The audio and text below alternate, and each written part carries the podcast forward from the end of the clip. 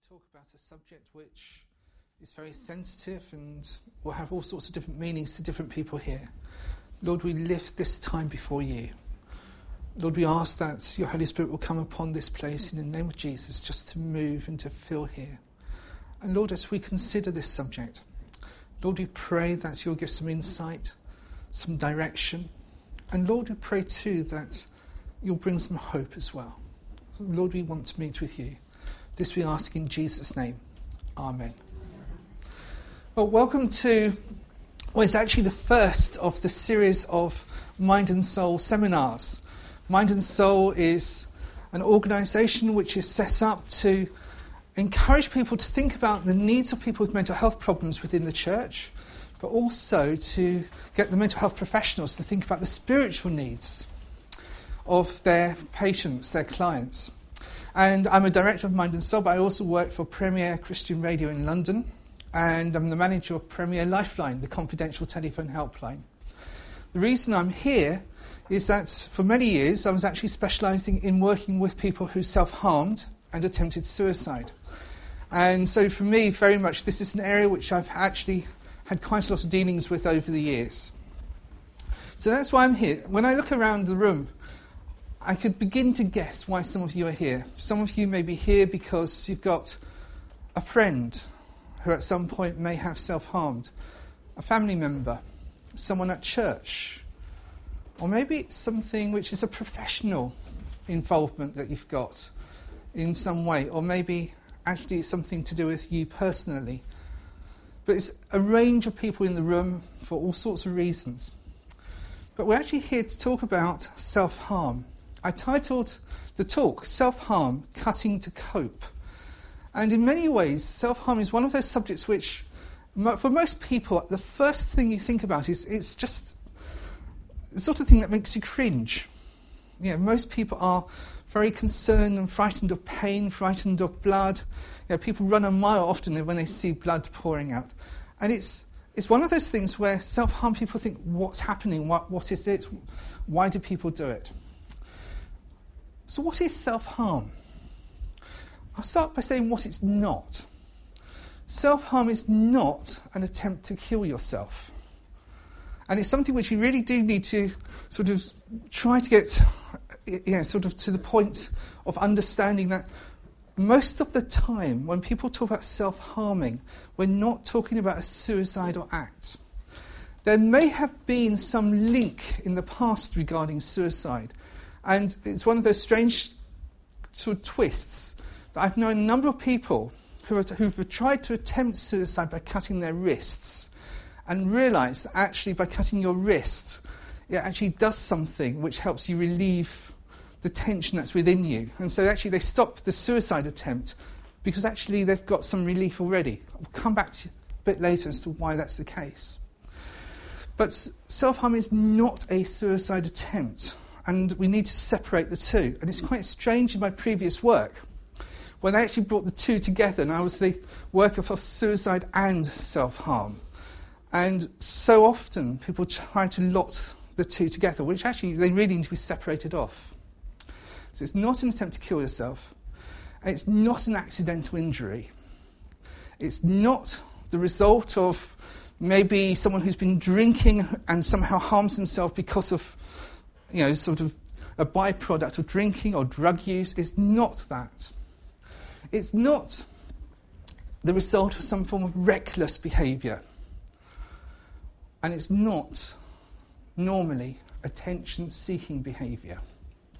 Lots of people say self, someone who self-harms is attention-seeking. They are trying to get people's response. Actually, that isn't the case. I've interviewed, I don't know how many people over the years, hundreds of people over the years. And by far the majority of them, when they self-harm, they will hide what they do. And actually they will choose the place to self-harm normally as being somewhere which is not visible, rather than it is visible. Often they'll be looking at sort of places on the body where they can cover it up. So we're not looking at something which is attention-seeking. So what is it? Self-harm is first and foremost a deliberate attempt to inflict injury to oneself. It has to have that deliberate nature to it, and it's looking at creating an injury, but it's not looking at killing yourself. It's not a nihilistic thing in that sense. So what does it include? The most common thing is that we are talking about cutting. Cutting using a knife or a blade, or maybe broken glass, or some other form of sharp object. And actually, when people feel that there is this desperate drive to self-harm, it will basically be any sharp object you can find. So it will be a flint, or anything that can um, scrape you or scratch you.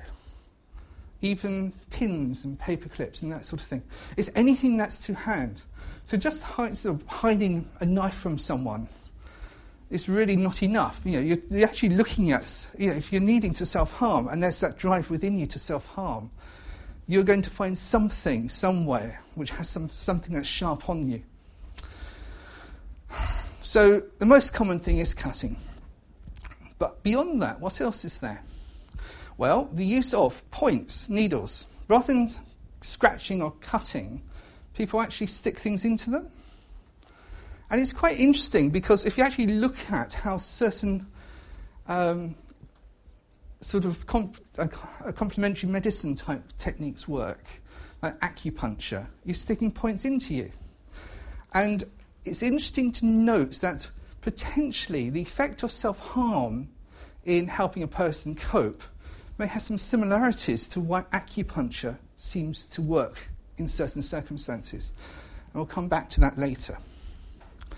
So points and needles, but actually it's more than just that. You've got all the issues around hitting and bashing things. And actually, when, it talks, when we talk about men and women, sometimes we often think about self-harm being a, ma- uh, a female problem. It only affects females, doesn't it? Actually, it's not true. Although there is a difference between the number of people, between men and women who actually present at someone like A and D, I'd probably see one man to every four women. But the fact is that often what men would do would be something which would be seen as being, in a sense, more acceptably male. They're more lunch- likely to punch a wall or do some damage to themselves, which would not be seen as the sort of the obvious self-harming bit. But they'd still do something which would inflict the pain, the injury to themselves. So for some, it's hitting, bashing, whether it's hands, heads, you know, kicking, all of that sort of stuff. But actually wanting to do it for pain. I know someone who always used to pull their hair. And what they actually did was they got a, a strand of hair and pulled it. And what they actually, and it, the whole idea was to actually get that instant pain you get when you pull hair. And for them, that was one of the things they did. For others, you actually get into things like maybe having tattoos, and, or sort of if you have a an injury, a scab or something, so playing with the scab, or dare I say, biting nails.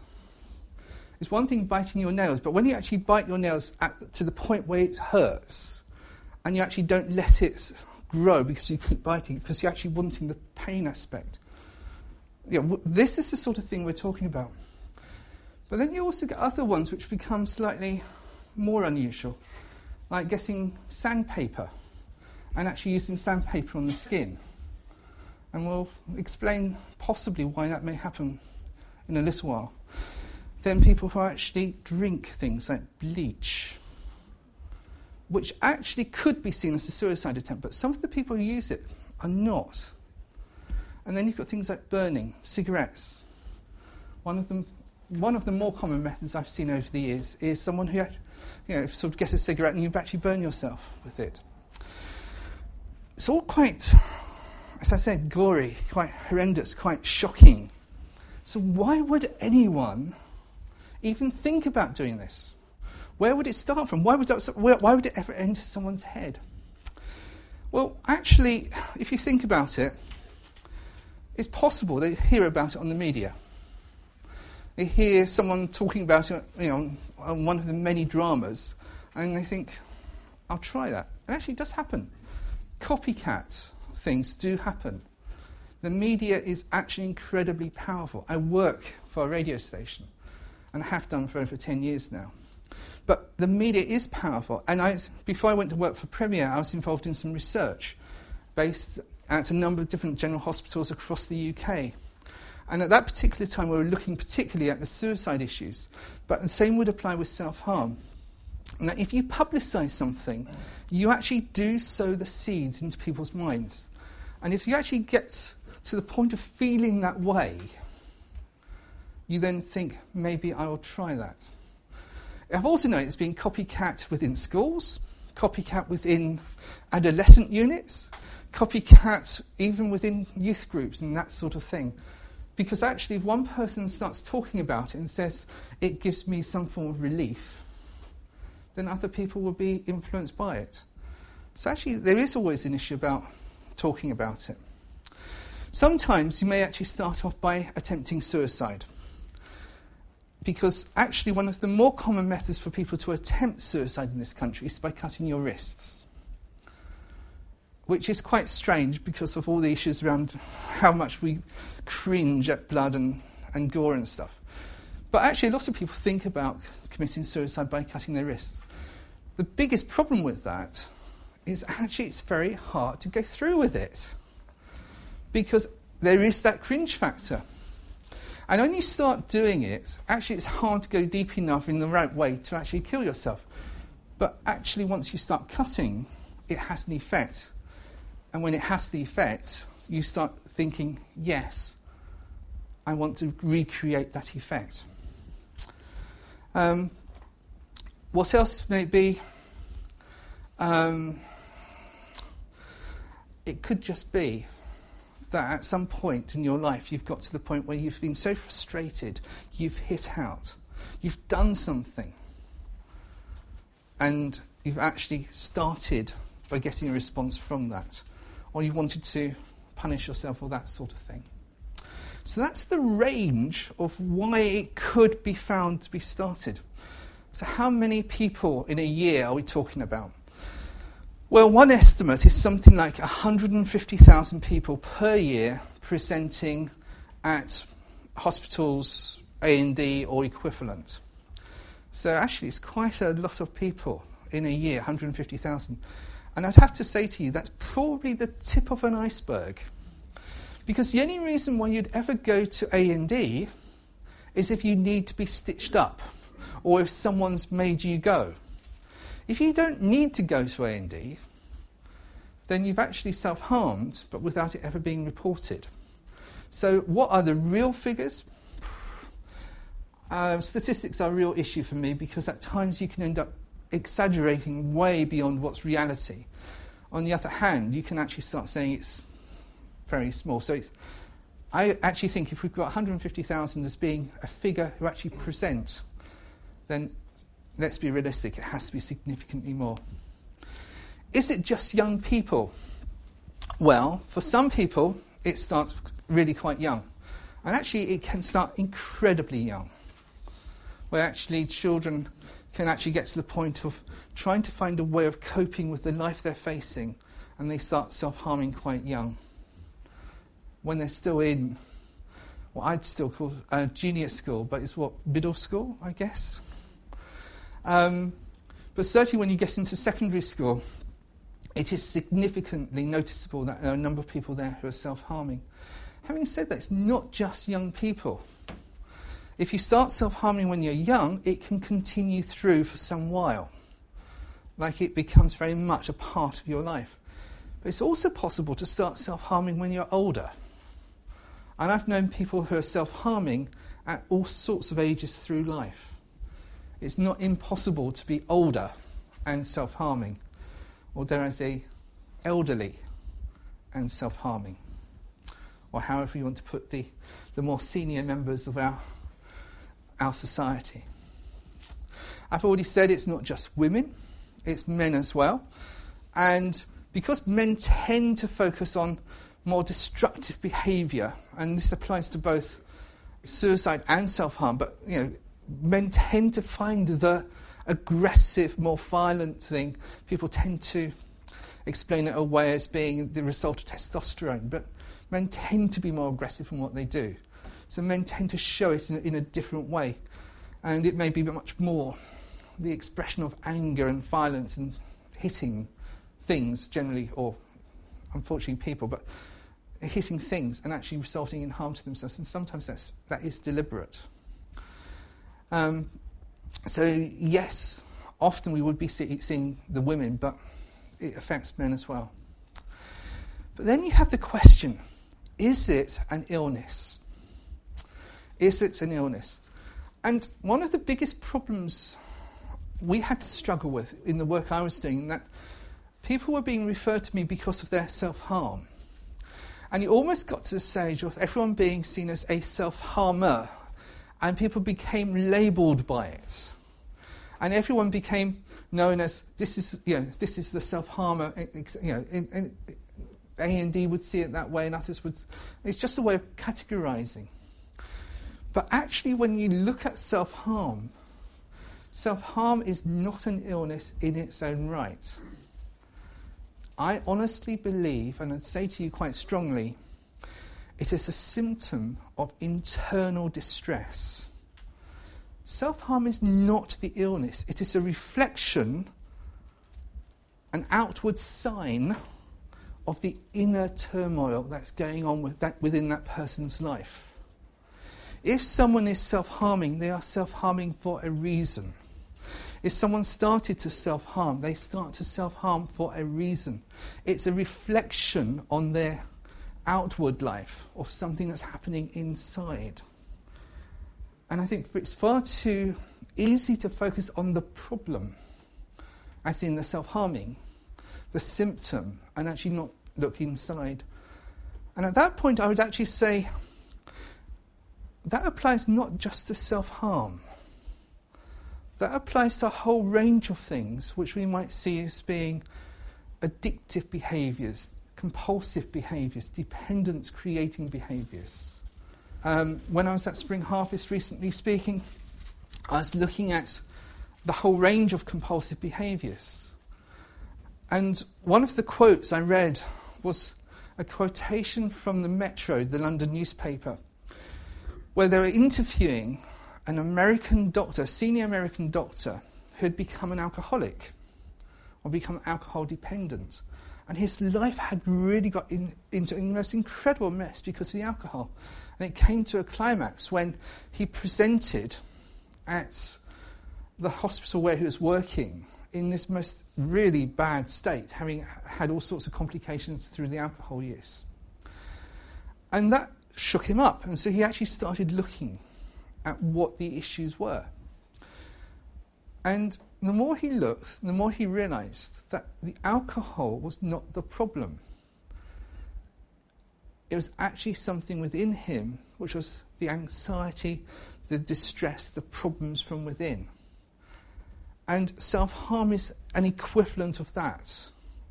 It's very easy to focus on the symptom rather than looking at the underlying cause. So, what is the thinking behind self-harm? Why would anyone want to do it? I could not stand here and say to you that I would understand every single person who self-harms, even with all the work I've done over the years. I couldn't predict it would be this or this or this. I couldn't go in saying, it's obviously going to be caused by whatever it may be. The reason is, you and I are unique individuals. Absolutely unique. God made us unique. And actually the reasons why a person starts doing something like this will be unique to them.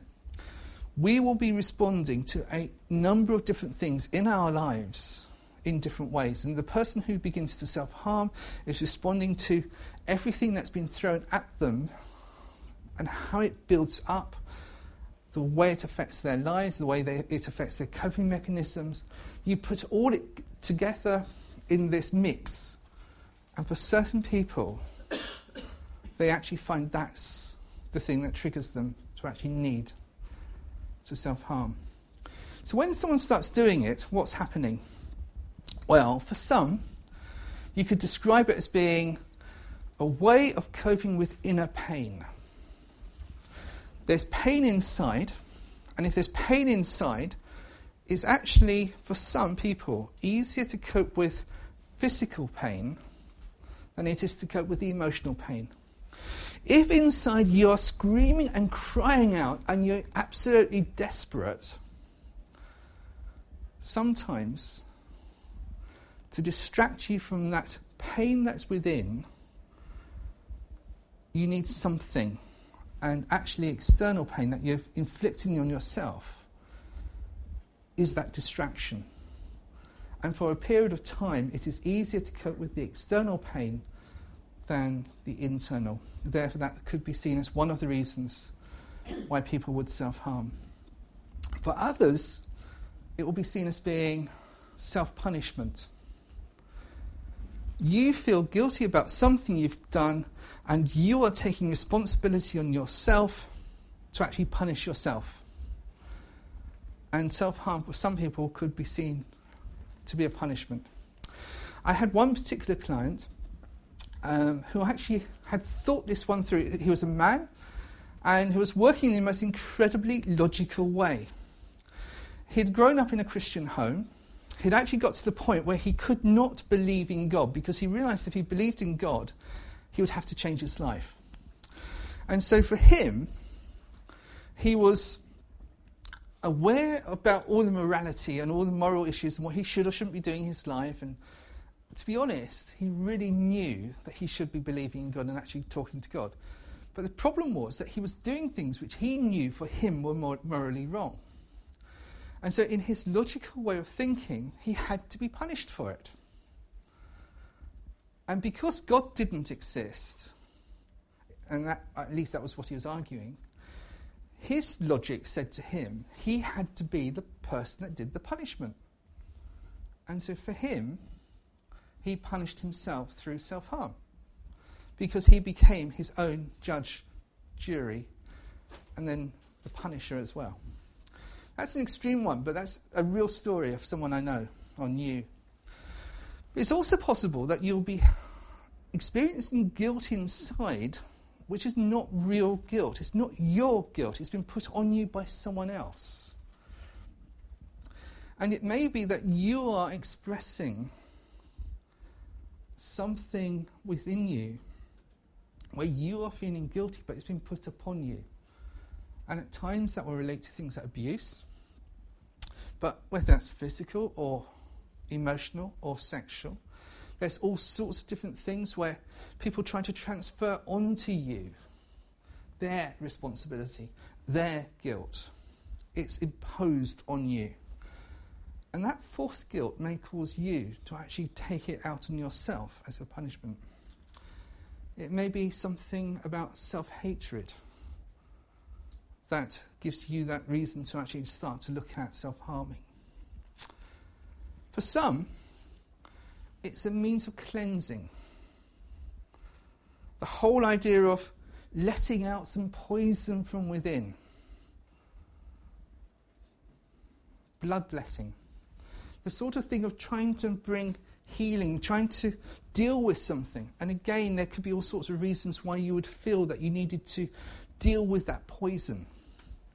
I'd say abuse, again, comes quite high on that. A step beyond that, when it comes to cleansing, is actually there are other ways, not just of letting blood. People I've known who have actually um, sort of done things to try to cleanse their skin, whether it's through intensive washing or, like I said, with sandpaper and that sort of thing. You're talking about trying to bring cleansing, which again might relate to guilt, might relate, relate to a number of things, but it's that whole thing about cleansing. And if there's something that you need cleansing on the inside, you might need to take something through the mouth to cleanse you, hence bleach or some other cleaner. What else might it be? Anger, anger at self, anger at others which you put into yourself, invert it, because you don't want to actually put it to someone, to, towards them. It could be some form of ritualistic thing, something which relates to some faith, some belief system when it comes to religion. If you look in the Old Testament, it's quite clear there are people there who are actually self-harming, which is part of a ritualistic belief system. And believe me, I've seen people who quite clearly have actually done it as being part of what they would see as being something that's ritualistic, but also they were quite screwed up inside as well. And it's almost as if one becomes focused on the ritual to actually meet the need. For others, it's like trying to take control of your life. If your life is feeling out of control, it is something that helps you take back control. It may sound absolutely bizarre that a way of trying to feel in control of your life is by self-harming. But if people around you are not letting you have any control at all about you, the one thing you've got control of is your body. And so for some people it shows itself in eating disorders. For others it can show itself in self-harm. For others again it can actually help you feel real. Help you feel alive. Because actually, if you are feeling absolutely numb inside, by self-harming it reminds you that you are there. You are real. You are alive. There is something about you which is responding. And for some people, they are feeling so numb inside. This, for them, feels like the only way of doing it. So what is the aim of the person when they self-harm? It's not to die. It's not a suicide attempt. It's to live. It's to help them live. It's to help them cope with life. It's a coping mechanism. It's to help them survive. It's to help them feel alive. We may see it as gory, but for them, it is a means to live with what's happening on the inside. At which point, you, some of you will be thinking, okay, but that still doesn't explain what it actually does. Why is it that it has some effect? What, what, what's all this about? And I think the bottom line there is you have to start looking at what's happening when you do it. Self-harm, self-injury is an attack on your body. You are made by God with a body which works in the most wonderful, miraculous way. God has designed every single person in this room and every person that we may be working alongside who may have some issue about self-harming. But we are made as unique individuals with bodies which work in a way God has designed in a really special way. And that is quite key to understanding self-harming. Because God has designed us so that when we are injured, our body responds immediately. It comes to our rescue and it goes into an overdrive state to actually protect us, restore us, respond to us, and respond to what's happening. Your body is a miracle in the way it works. And what self-harm does is it takes advantage of that and actually turns it around by actually using what God has designed. So what happens? Well, when you cut, your body starts to respond. It feels under attack. You actually have the cut. So the body starts thinking, we've got to do something about stopping the bleeding, start the healing, help the person cope with the pain, help the person cope with the, the, the threat. If you feel under a threat by the attack, you've got to respond to it. And all of this is automated. You actually go into that sense of both shock and adrenaline. The high of responding, everything is happening. The key thing about understanding self-harming is to understand the whole issue of endorphins. When we are attacked whether it's by ourselves or someone else, and there is an injury, the body produces endorphins, endogenously produced morphine, or alternatively, endogenous opioid polypepti- polypeptide compounds. A mouthful. But actually think about those words. Endogenously produced morphine. Morphine, when do you hear that talked about? Endogenous opioids. When do you think about opiates? We are talking about the body producing chemicals within you which are incredibly powerful drugs. So by cutting, you're triggering a immediate mechanism within your body to trigger your body to produce a drug. You're not taking the drug in, you're making it yourself. But we are talking about drugs which have a similar effect on the brain to the chemicals like opium, morphine, and heroin. We are talking about powerful drugs here. Things which have dramatic effects, very dramatic effects. One of my clients said to me that the impact on them from the point of view of self-harming was more powerful than any sexual high that they'd ever had. And I've actually had that both from men and women. It really is a powerful effect. We're not, you cannot underplay the impact of self-harming on the body because it's triggering the body to respond. So if that's the case, you may start to then think, actually, there's a reason why people do this, and there's a reason why people get caught up in it. Because however you start, you begin to learn that your body produces this and has an effect. So what does it do? It helps you to relax. It tranquilizes you. It makes you more peaceful. It brings relief. It produces a pain-killing effect. So the pain on the outside is being dealt with, but it also brings the internal pain, the pain-killing effect as well. It helps you to respond to the situation you're in, and it's designed to help you respond when you come under attack. So actually, if you self-harm, it helps you to think more clearly.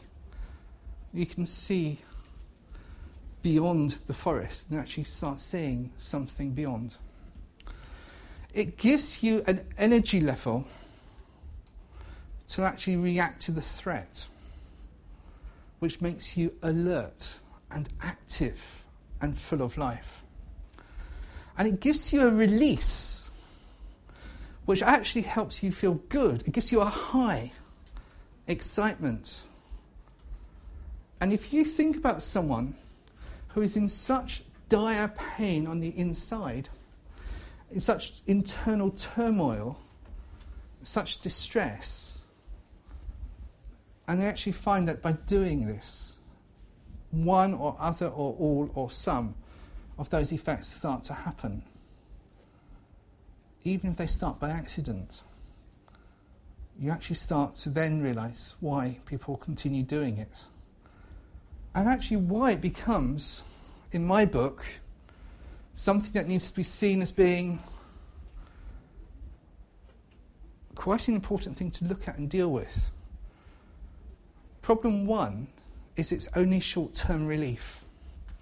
It has a short-term impact. We're talking about the chemicals being produced in the short term to deal with the immediate situation. They happen and then it goes away. So it deals with the now, but doesn't deal with the underlying problem. It doesn't deal with the future. And because of the endorphins, you've got a powerful fix. There's the release. And it feels like a way of self-medicating. And it becomes cyclical.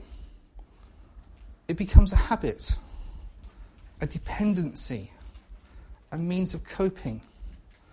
And because the underlying problem's not dealt with, the pressures build up again. And therefore there's that pressure to do it. And in that sense, an addiction. And there is, obviously, if a person presents this way, a need for help. Because if you've got someone who has got the pressures within, it's like that pressure cooker where there's a build-up of pressure, the build-up of pressure, the build-up of pressure. What are they going to do about it? And for someone who's learnt that self-harm is a way of coping, the pressure will lead to the pressure to self-harm. Unless you can deal with whatever's creating the pressure, there's always going to be that pressure for them to self-harm. For others, it will be alcohol. For others, it will be drug use. For others, it may be gambling. For others, it may be sex. But the person who is self-harming, that's the way they are learning how to cope. If you try to say to a person, you must stop, and just stop now, and you don't deal with what's underneath, the pressure's not going to disappear. And it's like having a squishy ball, and it's got something sticking out of it, and you push it in, and it comes out the other side. And if the self-harming is the bit you push in, it may come out the other side as being some other compulsive or addictive type behaviour. And I've known over the years people who have been involved in self-harming, the self-harming's been stopped for what, in whatever way, and they've then started to use alcohol or drugs or gambling or sex. or, And it applies to a lot of these compulsive behaviours where if you say, stop it, don't do it, and you fight really hard. Unless you deal with the cause, the problems do not go away, and we always find means of coping.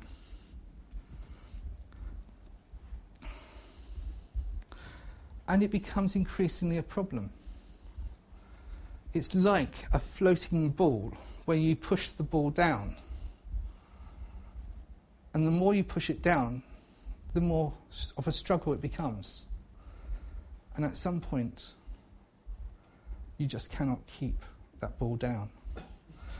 So what are we looking at here when it comes to the problems? We're looking at having to understand two things. One, that there are underlying problems. It could be anger, hurt, pain, abuse, guilt, a lot of things I've discussed. The underlying problems have not gone away when the person starts self-harming. They're being coped with. So you need to look at the problems and actually deal with the problems. But you also have to deal with the dependency. So helping with someone with self-harm is a twofold thing. Because unless you deal with the problems, the pressure's still there. But if you just deal with the problems and you don't recognise the dependency, you won't recognise that actually the person's become dependent on. There's a habit, there's a compulsion to, and I would describe it as an addiction to the effect of the self-harming. Think about my comparison with the morphines and the opiates and the rest. So you actually need to be quite careful with that, because you actually need to focus in both ways. In the Bible, where does it talk about self-harm? I've already referred to the times when it's used in ecstatic worship, as being ritualistic. For some, it's ex- ex- the expression of pain and grief in mourning. But where else, it's also seen as being the act of someone in extreme distress in the graveyard in the New Testament, the Gadarene. So it is mentioned in the Bible. But when it actually comes down to it, the person who is self-harming is not the self-harmer, it's the person. It's the individual.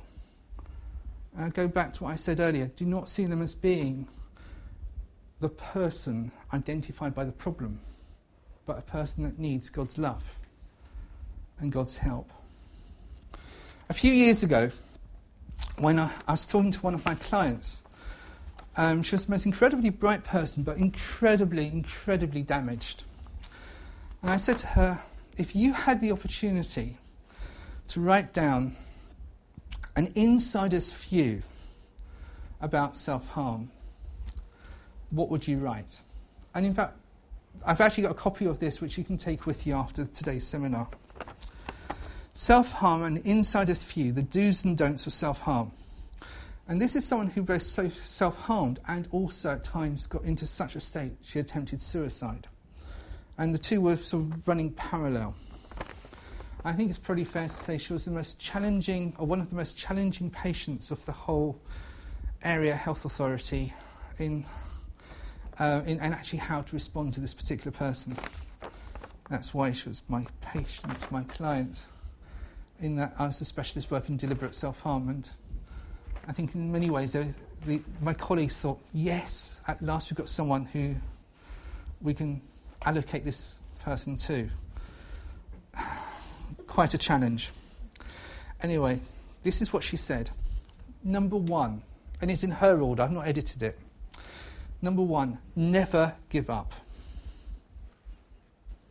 Number two, never make them feel that they are playing games or that they're just a pain, because that makes them feel worse about themselves and increases the self-harm thoughts within them and the thoughts of suicide. Never ignore a suicide threat, because whether or not it's serious or it's just a cry for help, it could go wrong. And it's too late after someone's dead to say, I wish I'd done this or that. Always try to give the best and most accurate treatment from the beginning. The longer the illness goes on for, the harder it is to cure, because the more it gets a hold on someone, and the longer it goes on for, the more of a way of life it becomes. Always try to emphasise on the person's good points. They feel bad enough about themselves without it being reinforced by the people around them. Always be honest to a patient about their treatment. Because on the whole, people with personality problems are intelligent people, and they will eventually find the truth out for themselves. If they find out they've been deceived, they will mistrust people around them even more. People with personality problems have a low level of trust at the best of times. And actually that is reminiscent of something someone said to me fairly recently, where a family had um, misled a family member. And this family stroke church situation, and something was not said that should have been said at the appropriate time. And this person actually was bright enough to see through it.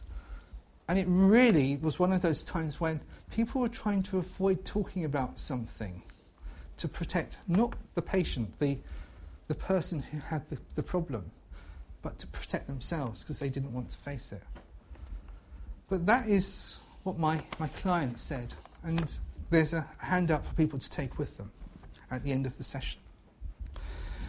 So what is my considered response? Well, self-harm may be something that shocks you, affects you, may seem incredibly gory, but I'd be saying to you, treat it as a matter of fact. It happens. It's unlikely to kill the person, and your body is designed to heal. What is not good is for you to react with high emotion. Do not respond in an over-the-top way, and this again is in the handout. Intense emotion can feed the craving, the need, the desire to self-harm. And although you, the person may not be seeking attention in the first place, if you respond in a very emotional, over-the-top way, if you respond by giving lots of attention, it can actually give the person a secondary gain. And actually they can end up looking for that and become dependent on you. Do not actually let the person threaten you with cutting or attempt to transfer responsibility onto you. Do not encourage them to become dependent on you. They actually need to be encouraged to be responsible for themselves, like you need to be responsible for yourselves.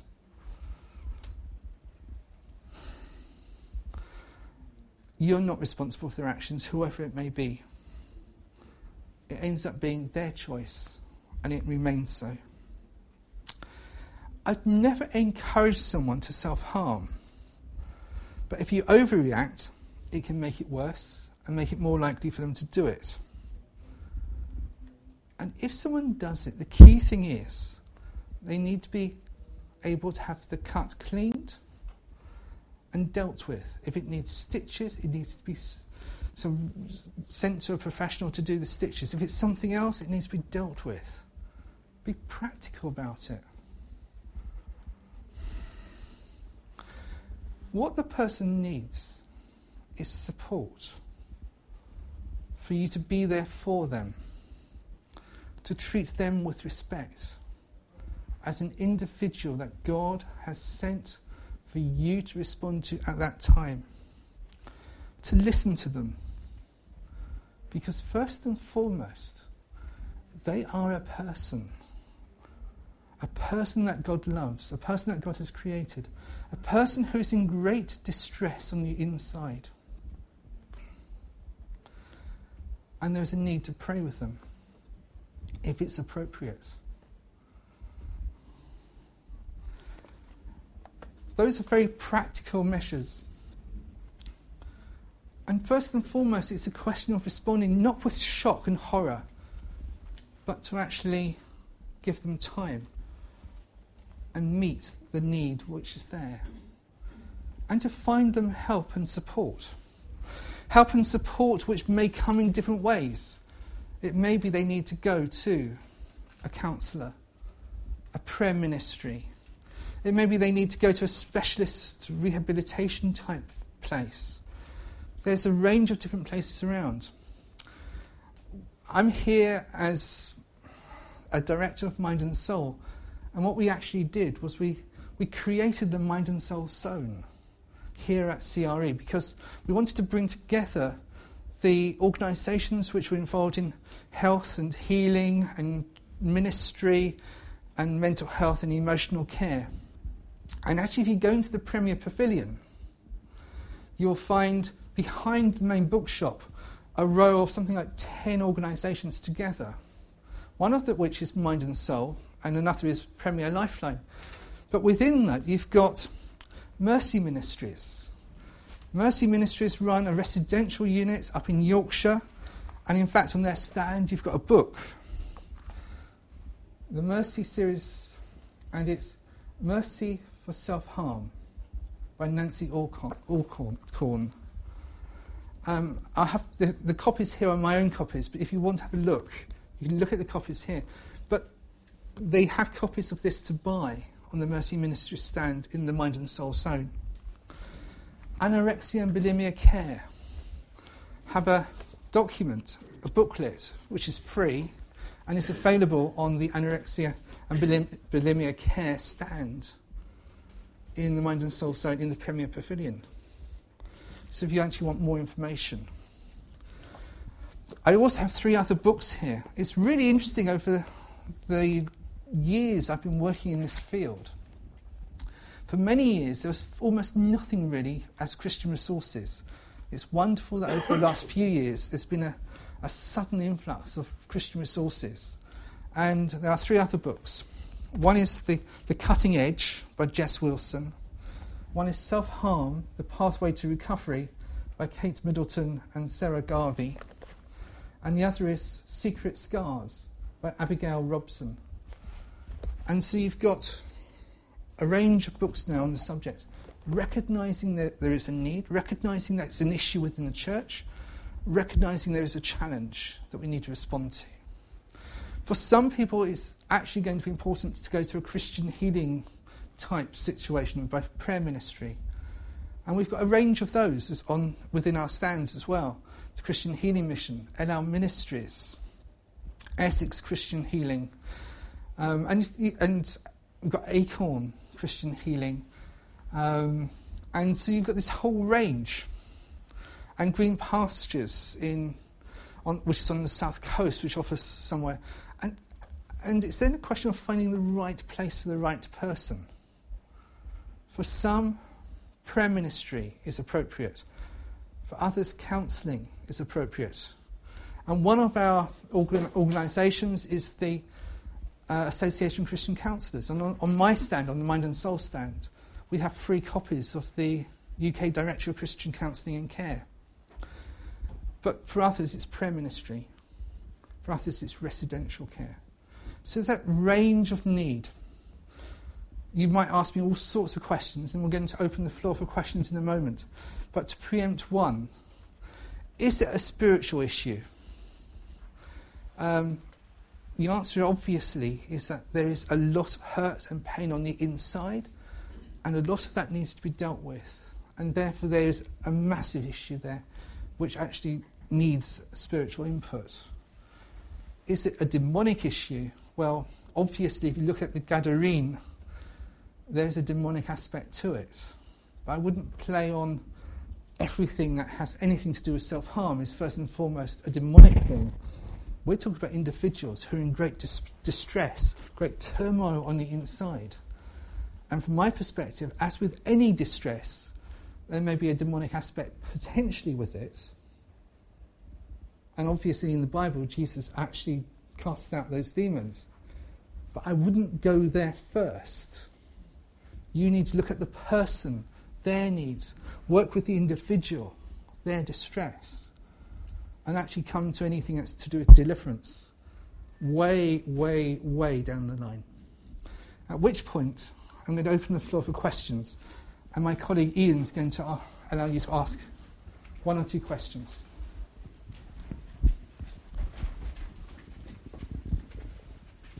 Any questions?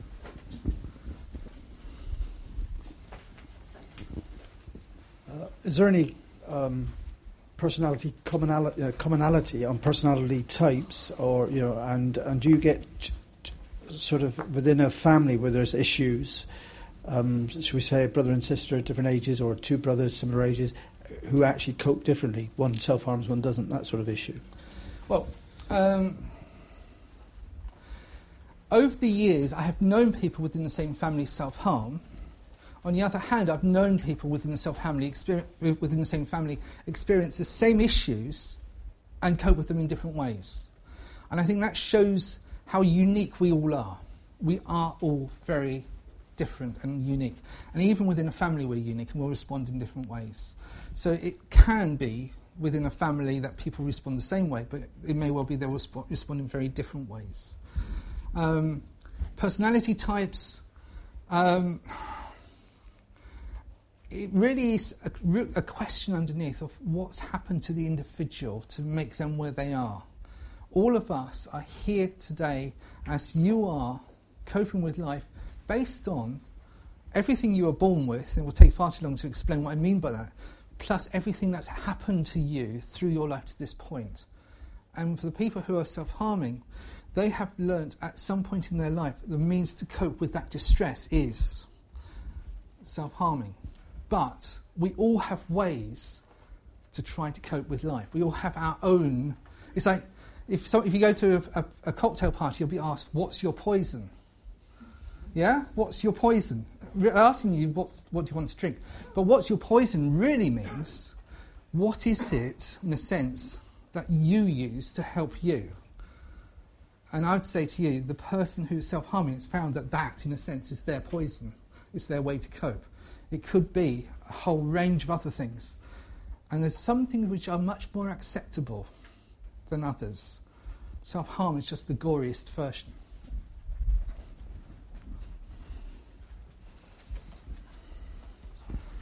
Um, any words of wisdom on where I go next with someone who's very comfortable with their self-harming, and for whom their self-harming is a friend that they're not yet ready to let go of?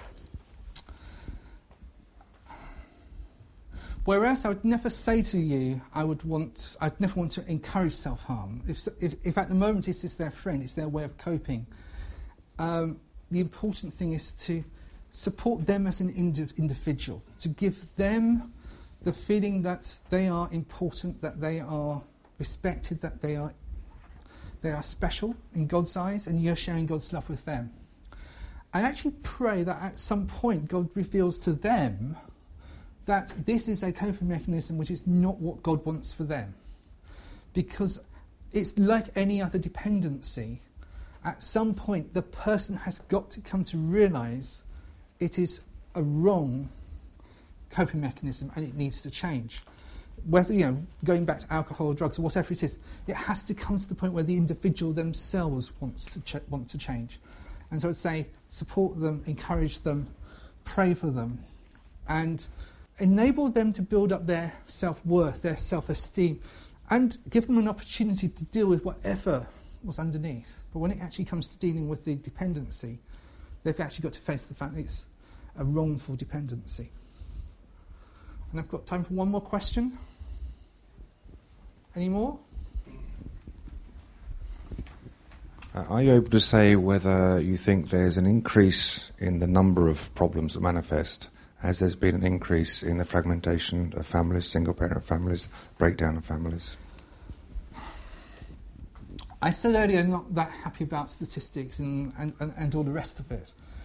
But I would have to say to you that the more there is a breakdown in relationships, the more there is the insecurity, the lack of self-worth, the issues around self-esteem, the fragmentation of families, and the, you know, all, all this thing about actually who is my parent? You know, is it the one I've got today, or actually the one I had a few years ago, and all the rest of it? And on top of that, all the issues around um, belonging and emotional turmoil. Then I, there is greater potential for it.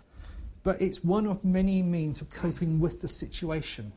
So yes, there'll be an increase in this, but there's also an increase in the other poisons, the other way to cope, ways to cope. Okay, um, I think that's the time is up. Thank you for coming. There is a handout to take at the back.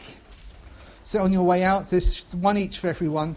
Uh, if you want to look at the books, have a look, but they are my own copies. Um, there's something I haven't mentioned I should have done is Mind and Soul is developing a new course which is similar in some ways to the Alpha course, and what it is it's actually looking at emotional well-being, encouraging emotionally mental health friendly churches, and we're looking for pilot um, churches so that if you come from a church where you might be interested in actually hosting one of these in the next few months.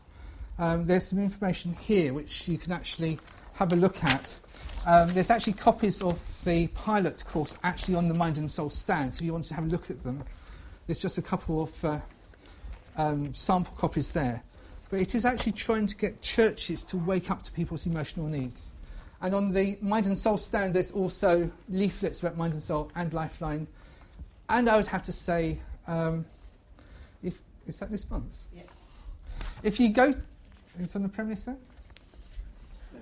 I'm being, I'm being told something which I didn't know. On my alternative stand, which is the Premier stand, you've got copies of YouthWork magazine. And what I didn't realise, because this has come out since I was last in the office to see it, is actually Self-Harm, Understanding Why and How to Respond. So go to the Premier stand in the Premier Pavilion for that.